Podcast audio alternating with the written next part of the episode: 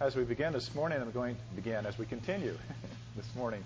I want you to uh, uh, pay attention to two passages in Scripture uh, Deuteronomy chapter uh, 18, uh, verses uh, 15 to 22, and then in the New Testament, Acts chapter 3, beginning around verses 11 or 12, and going about 10 or 12 verses beyond that. These two passages are, are connected. And so I'll pray, and then we'll read them, and then uh, we'll begin in terms of the message this morning. So let's pray. Our God and Father, thank you. Uh, thank you for giving us your word. Thank you for giving us life. Thank you for giving us ultimately the things which we actually need. And we pray that we might listen to you we might listen to your voice as it comes to us in Scripture. That we might find your word speaking to us of Christ, all that you've done for us in Him. And we pray that we might desire to know Jesus more, more deeply, to depend upon Him, and Lord, to find in Him uh, not only everlasting life, but that which gives our lives here and now uh, their meaning and purpose. We pray this so that we might be lights to this world. We pray that we might be salt to this world. We pray that we might be people who actually have answers with respect to people who suffer, who are troubled, who have difficulty finding their way. Help us, Lord, to be those who can point the way and point the way to Christ. In His name we pray. Amen.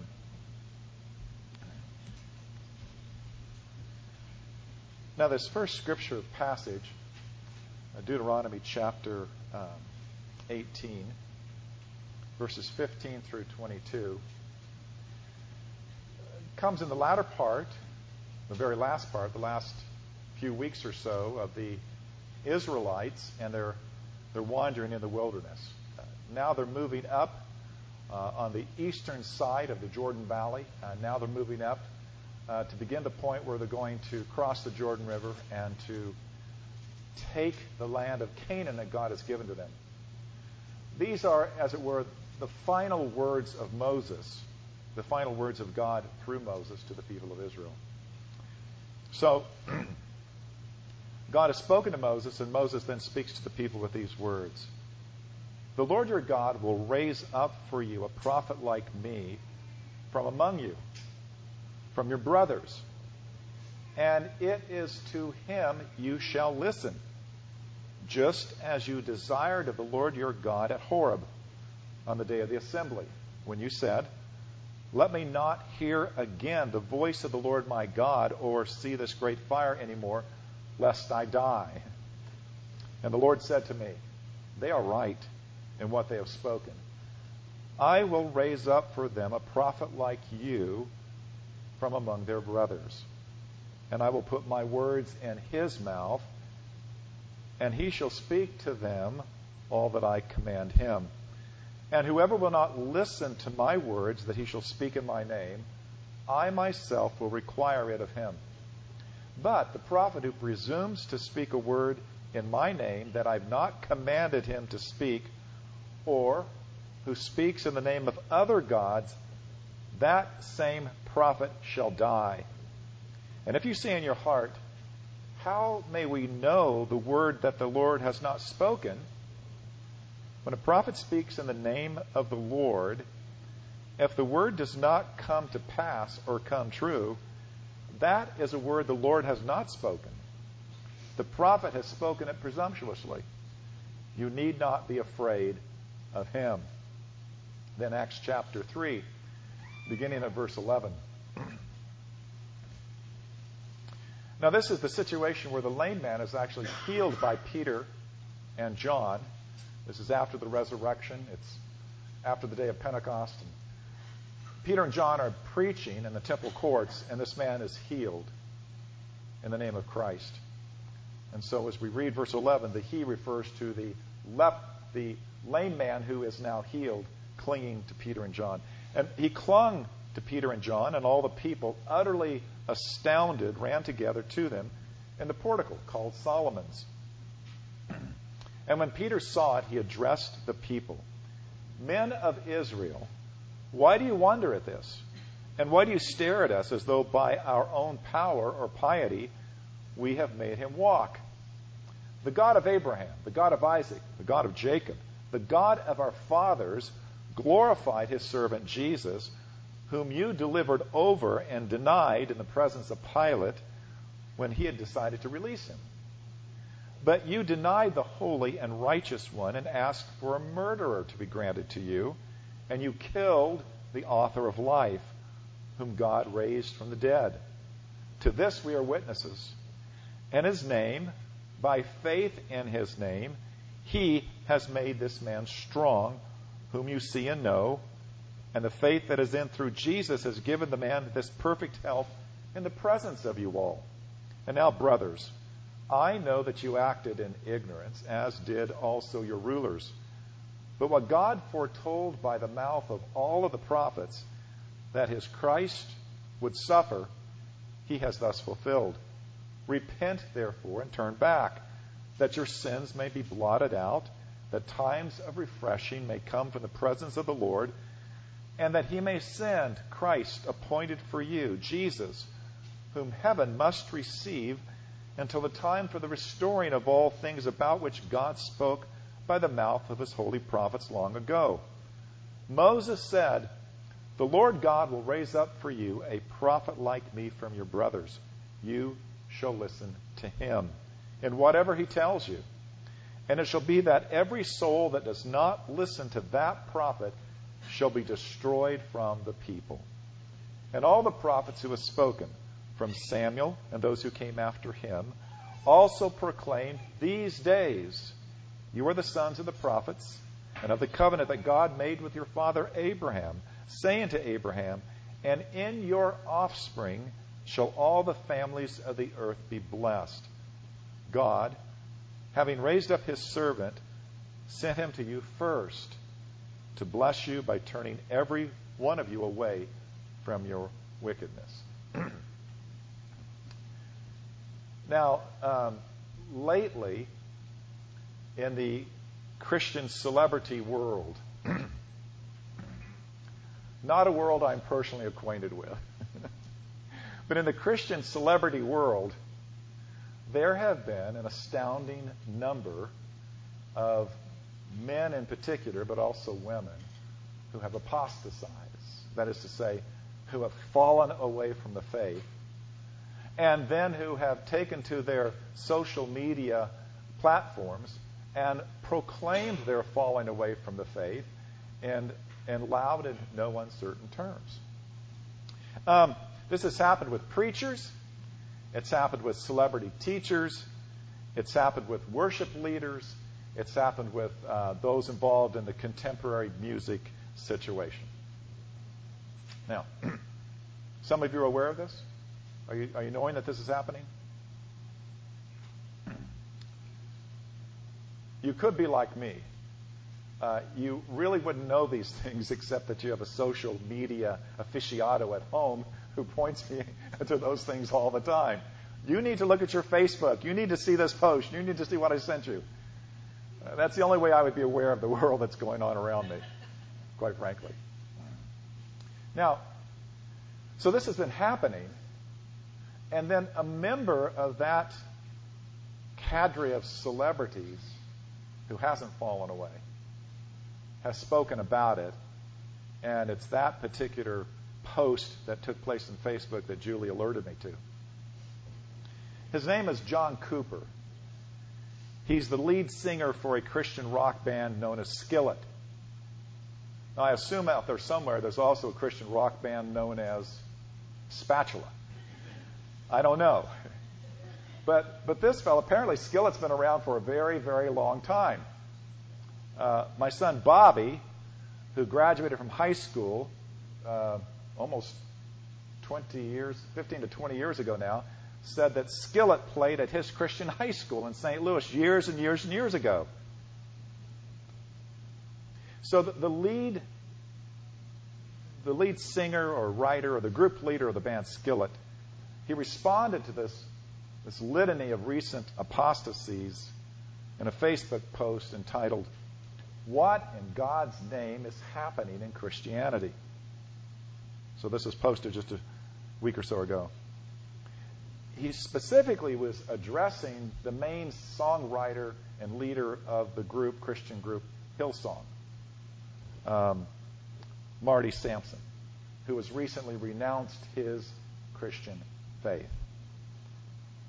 So this is one Christian celebrity addressing this problem among the celebrity Christian culture. He states the problem, and then he also states what he sees to be the solution.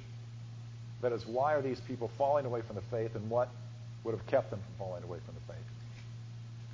His conclusion is this. This was, I thought, very insightful. The church must stop making worship leaders and thought leaders and influencers and cool people or relevant people the most influential people in Christendom. In other words, the church is in a dangerous place when it is looking to 20 year old worship song leaders as the source of truth. He identifies the central problem this way that the church culture learns who God is from singing modern praise songs rather than from the teachings of the Word.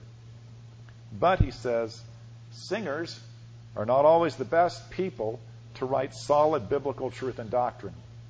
Sometimes they are too young, too ignorant of Scripture, too unaware, too unconcerned about the purity of Scripture and the holiness of God. And then he says, And do such songwriters ever consider the disrespect of singing songs about God that are untrue to God's character? In a nutshell, Cooper's saying something like this these Christian celebrities have privileged their own feelings and emotions and ideas about God over the Word of God. They've essentially preached to God, they've taught a God, they've sung about a God, grounded in their own feelings about God, as if their own experiences of God was the absolute basis of truth about God. Instead of measuring their experiences by the Word of God, he says, they've measured God's Word against their experiences. And they've made their own hearts, their own inner sense of inner authenticity, the absolutely new source of absolute truth that they're following. So Cooper also makes this observation.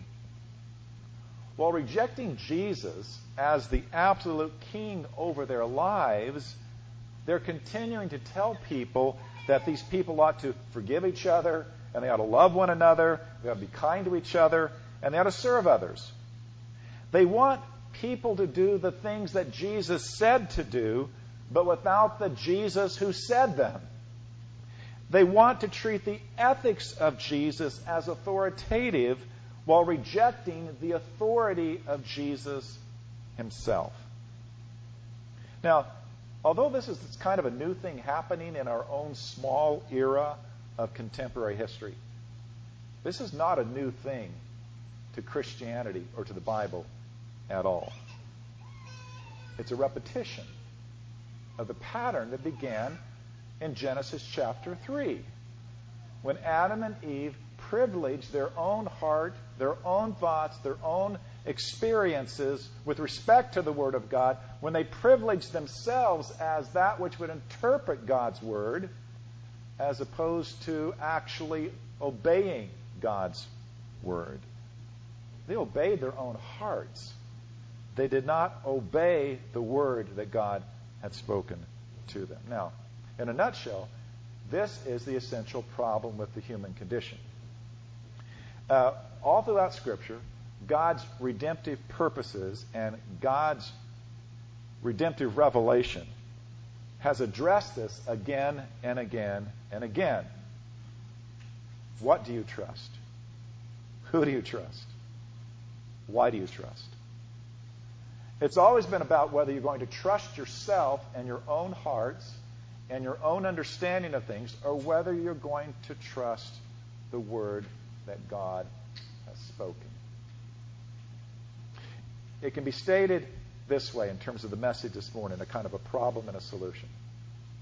The problem is basically this that when, when people fall away from the Christian faith, they don't fall away in order to follow some greater way of holiness or to follow some more powerful way of serving and caring other for other human beings.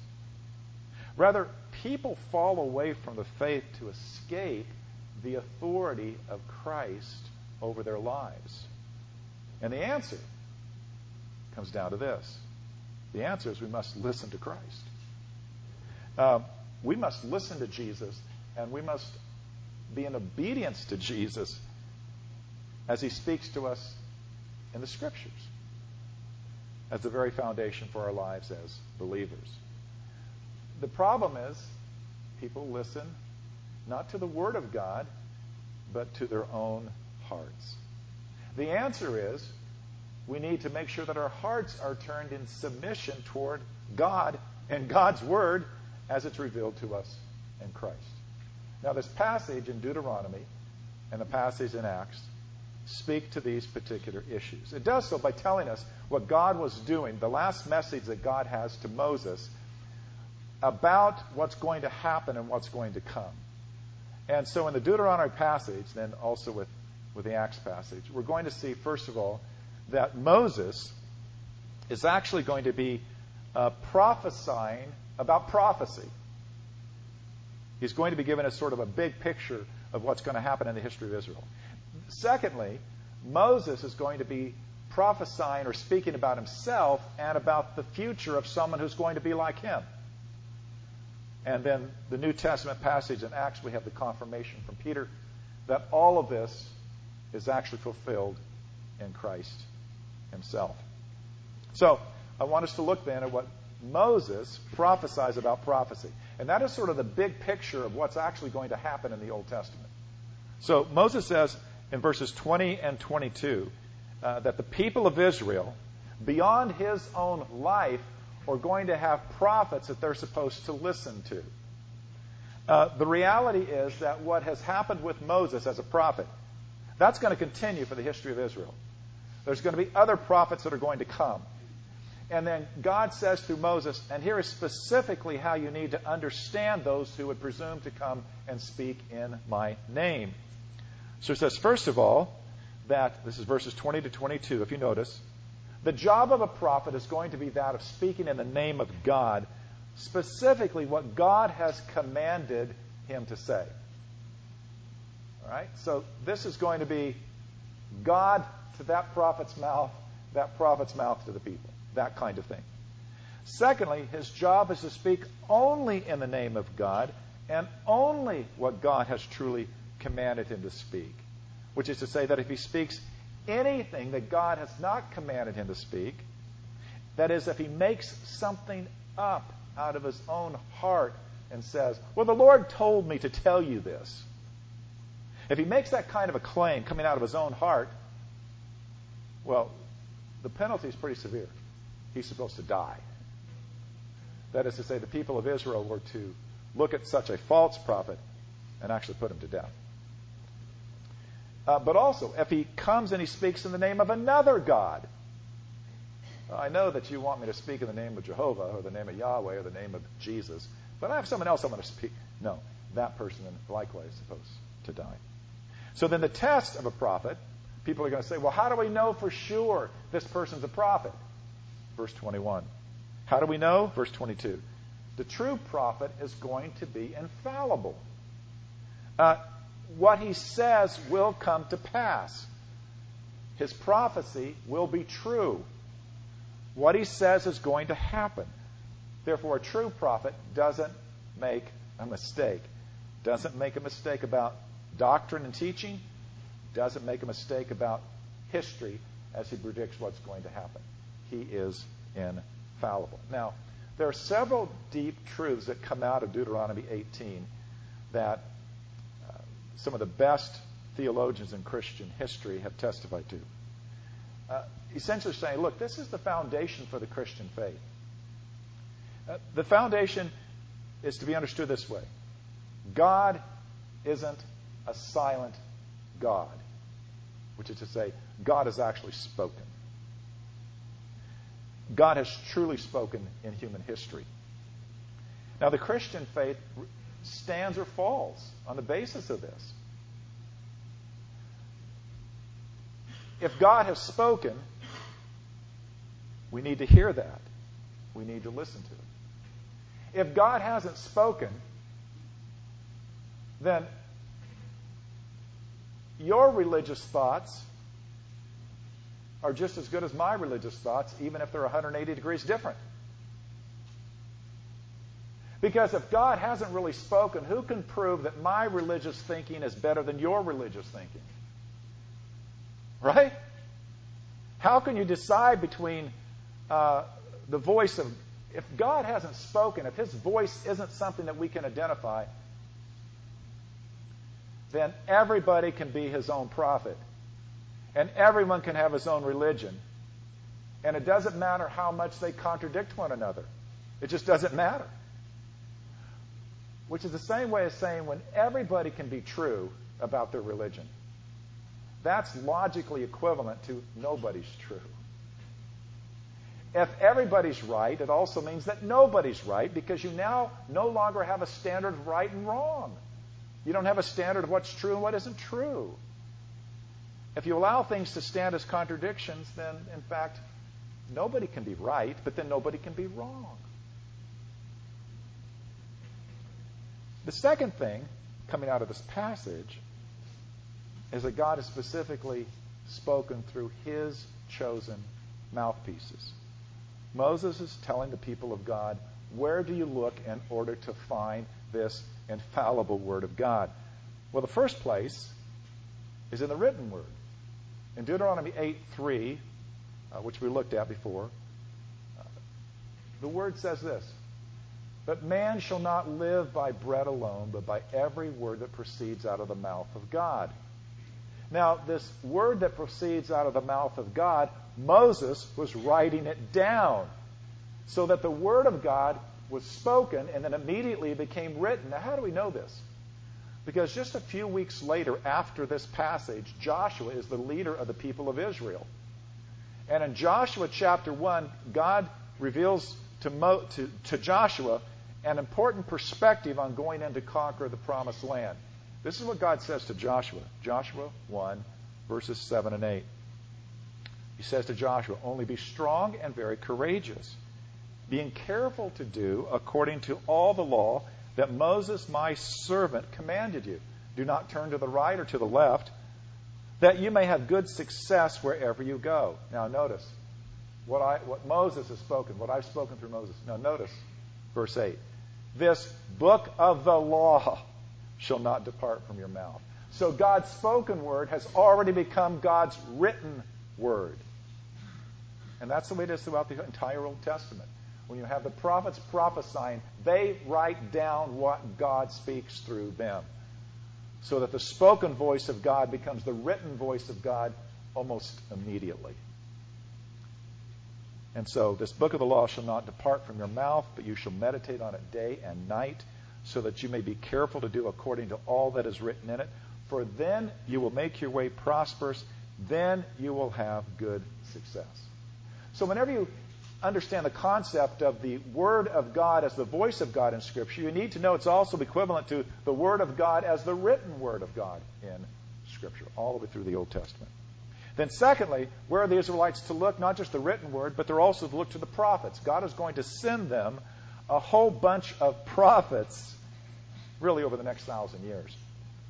Peter refers to this in Acts chapter 3, verse 24, when he says, Samuel and all of the Old Testament prophets prophesied about that day, the day that Jesus comes. The prophets wrote down what God had spoken to them.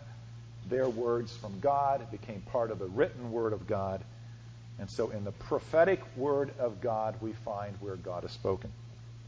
But then, thirdly, to complete the big picture, uh, Moses is being told God is specifically going to speak, finally, in That prophet that is like unto him. The prophet who is like Moses. And of course, that's Christ. That's the very Word of God made flesh. And then we know that Jesus commissioned his own apostles to carefully record and remember everything that he had spoken to them. The Great Commission. All authority in heaven and earth has been given to me.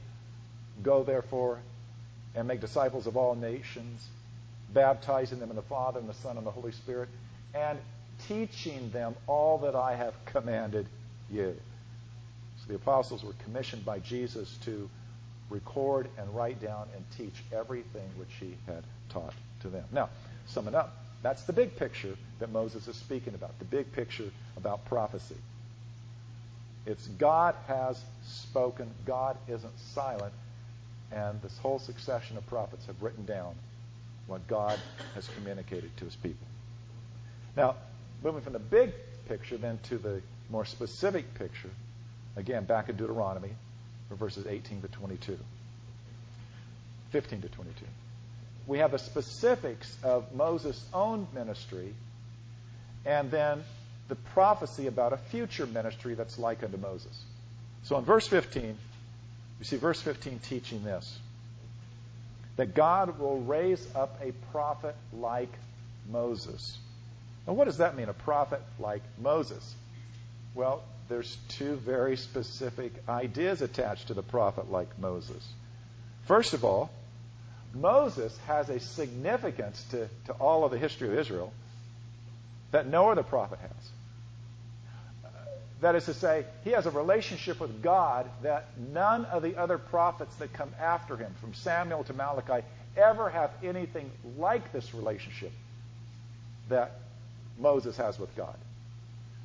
This is specifically stated in Numbers chapter 12. There's a situation there where Moses and his older sister and his older brother have a kind of falling out. The older sister firstborn. Firstborns are always this way. And then the older brother, older brothers always look a little bit down on their younger brother, the runt. They have this kind of inner family kind of conflict where they're basically saying, Has God only spoken to Moses? You know, why does Moses think he's the most important person? We're just as important as he is. That was basically the conflict. So God addresses Miriam and Aaron. He does so, chapter 12, Numbers 5 through 9. And the Lord came down on a pillar of cloud and stood at the entrance of the tent, and he called Aaron and Miriam, and they both came forward. This is their comeuppance. This is God addressing them this way. He said, Hear my words. If there is a prophet among you, I, the Lord, make myself known to him in a vision. I speak with him in a dream. Not so with my servant Moses. He is faithful in all of my house with him, I speak mouth to mouth, some translations, face to face. Clearly, and not in riddles. And he beholds the form of the Lord. Why then were you not afraid to speak against my servant Moses? And the anger of the Lord was kindled against them, and he departed. Now, two consequences.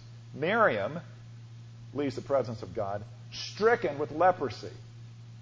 Aaron is denied permission to go into the promised land. Severe consequences for challenging Moses. Moses is who Moses is by God's design of who Moses is. Moses is unique among all the prophets because he and he alone is the one that God is going to speak to face to face, mouth to mouth in this way. So, a prophet like unto Moses has to be like unto Moses in that regard. But there's a second way in which Moses stands as incredibly significant, incredibly important, so different than all the other prophets. Because Moses is the prophet who is the head of all the prophets. Every other prophet recognizes that Moses and anything they teach and prophesy, everything they say has to be consistent with everything that Moses has said. The word of Moses is their standard for every other prophet and every other prophecy that ever happens. It all must stand under the law of God the law given through Moses. But there's something else about Moses. Do you realize that Moses is the one through whom God established the tabernacle and the priesthood and the sacrifices? God, through Moses, gave to the people of Israel all of their principles and all of their practices for divine worship. If you didn't do it the way God had revealed through Moses, uh, like if you offer strange fire or strange incense before the Lord, uh, there was a death penalty associated with it. The word of Moses was used to establish all of the tabernacle priesthood sacrificial system. If if we could say anything, we can say Moses himself was the priest of all priests. But finally, Moses is also the lawgiver. Moses gives God's law. Moses is God's legislation and legislator. And since it's the law of God, it's the royal law of God, Moses, though he's never called a king, has all of the functions of a king with respect to Israel. There's no question about that. In fact, every other king of Israel must obey what in terms of being a king? The law of Moses. Now, do you see the pattern here? Moses fulfills the role and the calling of a prophet, the prophet preeminent. Moses fulfills the role of, as it were, the priest who's above all priests in this sense. And Moses fulfills the role and function of a king. Now, Moses isn't specifically called the, the priest of God or the king, but he fulfills those functions. Because these three functions become absolutely essential to the nature and identity of all that God does within Israel the prophetic word, the priestly ministry that enables them to worship God, and then also the kingly ministry of even God acting through the law of Moses over all of Israel. Prophet, priest, king. So a prophet like Moses has to be one who has this relationship with God face to face, mouth to mouth. And he ha- has to be one who also is just as significant to the people of God as Moses was in terms of the prophetic, priestly, and kingly roles. And of course, what do we read about the Lord Jesus in the New Testament? Prophet, priest, for a thousand years, you have the influence of Moses all the way from the time of the Exodus to the time of Malachi in terms of prophets. You have uh, the priesthood and the tabernacle and the, and the sacrifices all the way from Moses till the time of Jesus. And then you have uh, the kingly thing happening all the way until, well, they sort of lose kingly rule over uh, Israel at about the fifth century. But the Davidic dynasty, the time of David, the time of the king, it's all there in the Old Testament. Moses has this supreme influence over all of this. So the one that Moses speaks of must be one who's going to have this mouth to mouth, face to face communication with God. But he must also be one who fulfills and who's going to be as significant to Israel as Moses was in terms of prophet, priest, and king. Now, when we come to Acts chapter 3, after the crucifixion of Jesus, after his resurrection, after the day of Pentecost, uh, this is sort of the second main preaching ministry of the Apostle Peter. Uh, in what he says in these verses, we see that all of this is fulfilled in Christ. The prophet who comes after Moses. The prophet who's going to be like Moses is fulfilled in Christ. That's the main point of the message that Peter preaches. Now, first, recognize something about this passage in the New Testament. Everyone in Israel knew that the prophet like unto Moses had not yet come. In fact, the days of John the Baptist, they say to John the Baptist, Hey, are you Elijah or are you the prophet? He did not, No, I'm not Elijah. No, not literally wasn't Elijah. The spirit of Elijah, but not Elijah, literally. And especially, he wasn't the prophet who was to come. Uh, the time that Jesus feeds the 5,000 in John chapter 6, verse 14, they come to take him king because they think he is the prophet who is to come into the world. So there's all this expectation that this prophet has not yet come but when Jesus arrives on the scene, he begins to raise all these questions. Could he be the one? Could he be the one? Could he be the one? So it's with that as the background that Peter preaches. Uh, Peter basically says, yes, Christ is the fulfillment. Christ, verse 22, he quotes Moses said, The Lord will raise up for you a prophet like your brothers. From, like me, from your brothers. You shall listen to him in whatever he tells you. And it shall be that every soul that does not listen to that prophet shall be destroyed from among the people. And all the prophets have spoken about this from Samuel and those who came after him. They have all proclaimed these days. So Peter's saying two things, but let me reverse the order. He says that all the prophets have prophesied about Christ. Now that's our theme this year in terms of preaching. That all of the Old Testament bears witness to Jesus Christ. And Peter is saying this. All of the prophets, Moses, Samuel, they have all spoken about Christ and these days. So Christ is the central message of Old Testament uh, revelation and Old Testament prophecy. But secondly, pointing to the fact that Jesus is that great prophet who's like Moses. By the time that Jesus comes, it was pretty much assumed by the people of Israel that the prophet spoken of by Moses, the prophet like unto him, would be the Messiah, that he would be the hope of Israel. And so Jesus is the great prophet like unto Moses. He is the Christ. He must be listened to.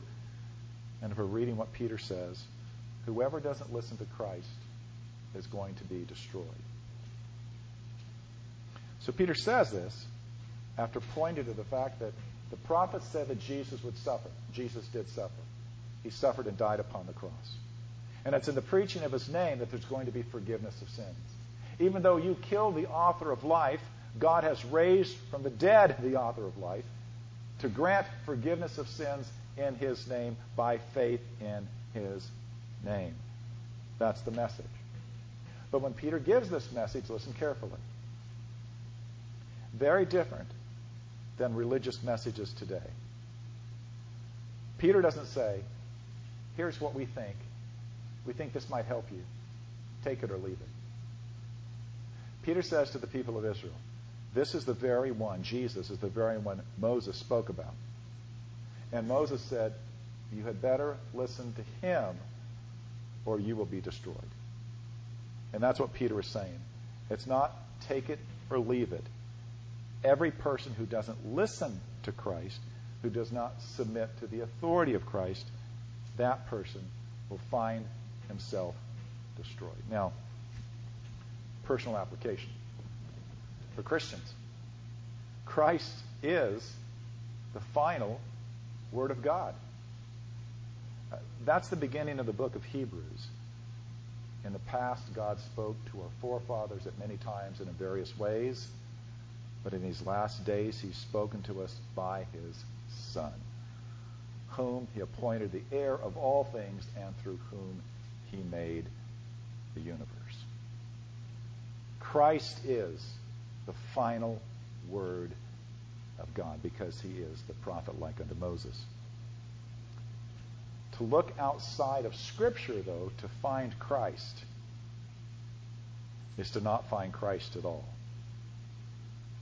That's what has to be understood. We find Christ by looking to the very Scriptures which God Himself authenticated through all of His prophets and by Jesus Himself. So we need to take to heart what Jesus himself said about this in Matthew chapter 7. Into the Sermon on the Mount, which everyone says, greatest sermon ever preached. Greatest sermon ever not obeyed. Greatest sermon ever not followed. Greatest sermon ever not believed. Because listen what Jesus says at the end of that sermon. Verse 24.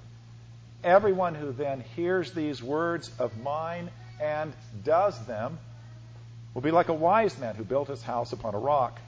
And the rain fell, and the floods came, and the wind blew and beat on that house, and it did not fall. because it had been founded upon the rock. And everyone who hears these words of mine and does not do them will be like a foolish man who built his house upon the sand. The rains came, the, the rains fell, the flood came, and the winds blew and beat against that house, and it fell, and great was the fall of it. Jesus is saying, no uncertain terms, this isn't me saying this, this is Jesus saying this. If we fail to listen to him and really obey him, if we fail to build our lives based upon what he himself has said, then we're going to find our lives destroyed. Now, back to where we started. Uh, this song leader for Skillet. That sounds so strange. This song leader of Skillet, John Cooper, this is what he says. It is time for the church to rediscover the preeminence of the Word and to value the teaching of the Word. We need to value truth over feeling, truth over emotion. And what we're seeing now is the results, the result in the church raising up influencers who did not supremely value truth, who have led a generation who've also not believed in the supremacy of truth. And now those disavowed leaders are still proudly proclaiming and influencing people away from the truth. Is it any wonder that some of our avowed Christian leaders are letting go of the absolute truth of the Bible and subsequently their lives are falling apart? Further and further, they're sinking into the sea while all the time they're shouting, Now I found the truth, follow me. Brothers and sisters, Cooper goes on to say, brothers and sisters in the faith all around the world, pastors, teachers, worship, leaders, influencers, I implore you, please, please, in your search for relevancy for the gospel, let us not find creative ways to shape God's word into the image of our culture by stifling inconvenient truths, but rather let us hold on even tighter to the anchor of the living Word of God. For he changes not. And then he quotes Scripture The grass withers and the flowers fade away, but the Word of our God stands forever. Isaiah 40, verse 8.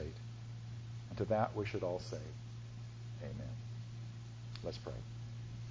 Lord God, uh, remind us through through the Scriptures, through your Spirit speaking through the Scriptures as they testify of Christ.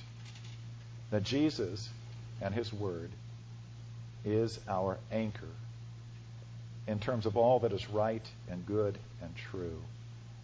And if we're not listening to Jesus in the Scriptures, then in some way we're listening to our own hearts. Father, help us never to privilege our own heart as being the ultimate authority over our lives, because that's the way of disaster. But help us to trust in you, Lord, with our whole hearts. Help us not to lean on our own understanding. Help us in all of our ways to acknowledge you as we read of you in Scripture, in order that you would faithfully direct our paths. This we pray in Jesus' name. Amen.